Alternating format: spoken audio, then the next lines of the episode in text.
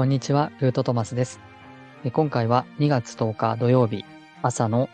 1時58分頃に迎える水亀座新月からのメッセージということで、僕が感じたことをお話ししたいと思います。2月10日ですね、この前後には水亀座にですね、いろんな惑星が集合するというか集結するというかですね、非常にたくさんの惑星が水亀座にいる新月ということで、かなりこう固まってるような配置になってるようです。で、水亀座といえばですね、もう2020年頃から、水亀座の時代と言われて、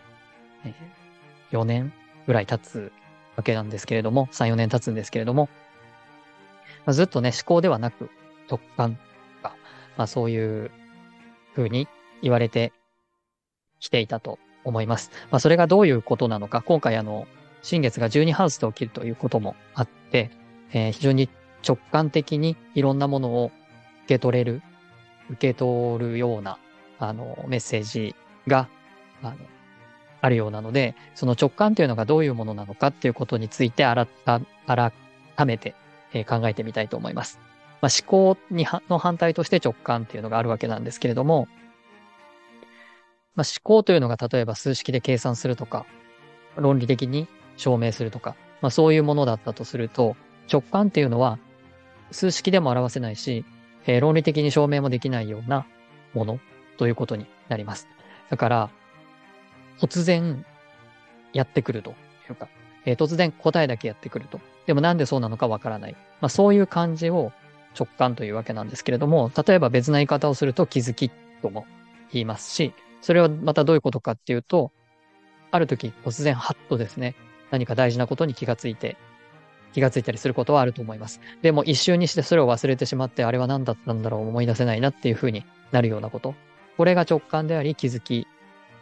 ということになります。また、ひらめきっていうような言い方もできると思います。ずっと考えていて答えが出なかったことが、道を歩いている時に突然、はって気がついたり、ひらめいたり、降りてきたという言い方でもふさわしいかもしれないですし、あるいはなんか急に文章が浮かんだり、僕はないですけども、そのメロディーが浮かぶとかですね、そういうような、何の脈絡もないんだけれども、突然思うということや、ある場所に行った時に、突然以前も来たことがあるとか、これどっかで見たとかですね、そういうふうに思ったりすることもあるでしょうし、匂いを嗅いだとかですね。で、この匂いはなんかどっかの場所でもうあったとかですね。そういういろんな記憶を呼び起こされる、五感を刺激されることによって、いろんな記憶を蘇らせることができるような、そういうものも含めて直感というのはあります。共通しているのは、何の証明も、何の論理的な説明もできないようなもの。後からこういうことだったっていうことが仮に説明できたとしても、その時は突然やってくるので、そういうものが直感という感じです。で、これをこの新月に限らずですね、これからの時代っていうのは非常に大事にしてもらう必要があって、もちろんその論理的に説明できることや計算ができることや証明ができることはバランスとしてはとても大事なことなんですけれども、これまでの時代はあまりにもそちらを大事にしすぎて、この直感みたいなものを、全体として、社会全体として、この世界ではあんまり大事にしてこなかったという傾向があるので、今後はこちらの直感というものを大事にすることによって、思考と直感のバランス、生命の木でいくと8番と7番のバランスがとても取れるようになるという感じです。それによって調和ができるという感じなので、この気づきということ、直感ということ、ひらめきということをすごく大事にしてほしいなと思いますし、そういう、メッセージが来ている新月だというふうに思います。で、さらにですね、水亀座の支配星は天王星なので、破壊と再生というかですね、革命というか、古いものを壊していく、そういうもの、そういうエネルギーなので、これから起きていくということはもう始まってますけど、いろいろな秩序、や社会体制、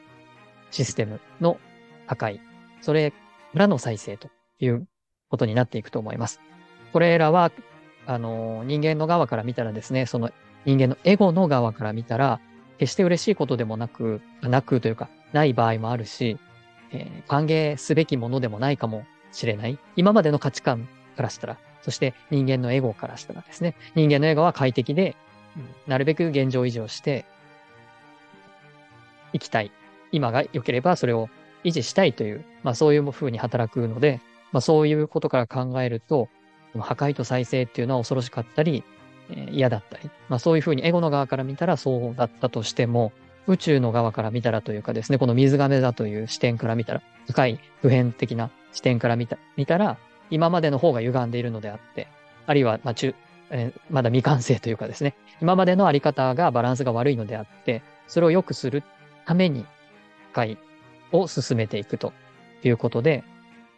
もう確実にそういう時代に入っていて、もう止められないし止まらないので、それをこれから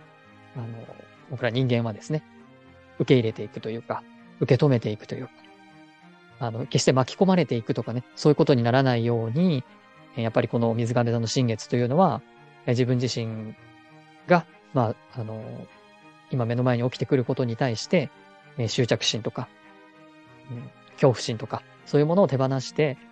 受け入れていくっていうことを、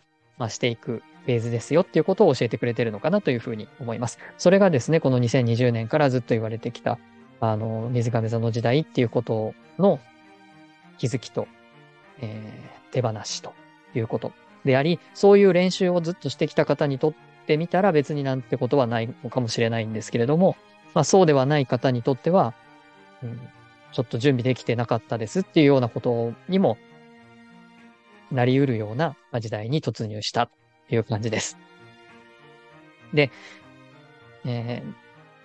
自分自身のね、潜在意識というものがこう現実化していくっていう、引き寄せの法則って言われていたり、現実創造って言われていたり、そういうものもですね、その気づきと手放しっていうことによってどんどん加速していくという時代にも入っています。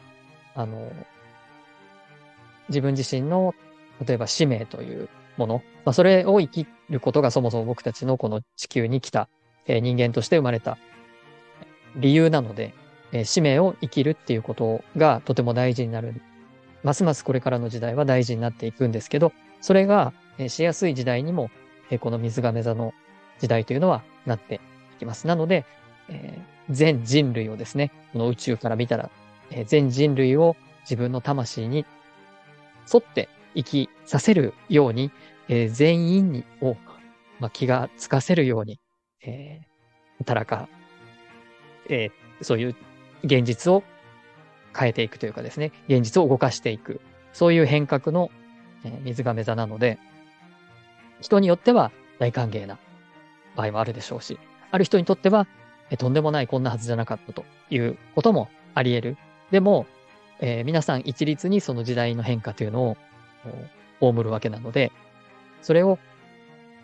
どういうふうに感じるかっていうのは本当に人それぞれで、こういうふうに不特定多数の方に向けてメッセージをお伝えする場合はですね、なんていうか両極端になっていく時代なんだというふうに感じています。この時代が本当にワクワクして楽しみでしかないというふうに捉えられる方と、何が起きるんだろう、どうなってしまうんだろう、これから私たちどうなるんだろうっていうふうに、恐怖でしかないみたいな、そういう感想が真っ二つみたいなふうになっていくような時代になったのかなと。そうなってくると、もうその人たちは同じ現実を見ても湧いてくる感情が逆なので、これを違うパラレルというふうに言うのかなというふうに思います。そういうふうにしてですね、もう全然パラレルが両極端に分かれていく時代でもあるんですけれども、できればというか、これを聞いてくださる方は、おそらく前からですね、気づきと手放しとか、水亀座の時代とかですね、そういう地球のアセンションとかですね、そういうことに興味のある方だとは思いますので、そういう方であれば引き続き、そういう本番ですね、その水亀座の本番の時代に突入したということなので、これから起きてくることに対して、決して抵抗するというようなことを、無理な抵抗をするのではなくて、それを受け入れていくということ、そして自分の使命として生きていればこれからはますます自分の自己実現的なことはですね、進んでいくと思います。だからその直感ですね、気づきとかひらめきっていうものをますます大事にしながら、論理的には尻滅裂だったとしてもですね、その自分の使命に対して忠実にやっていくっていうことを継続していただけたらなというふうに思います。はい。では、もう間もなくですね、新月、あっという間に、迎えてしまいますけれども、新月は、それこそ潜在意識の思いをですね、現実化するために、自分自身の内面を しっかり向き合って、新月の願い事というのをすると、それが2週間後、もしくは半年後の水亀座満月の時に、叶っているという、そういう思いを込めてですね、願い事を書いてみることによって、自分の潜在意識としっかり向き合ってみるといい時なので、ぜひ、この春分の前にですね、立春を過ぎたばかり、そして春分の前の今の時期にはやってみてください。はい、では最後までご覧いただきありがとうございました。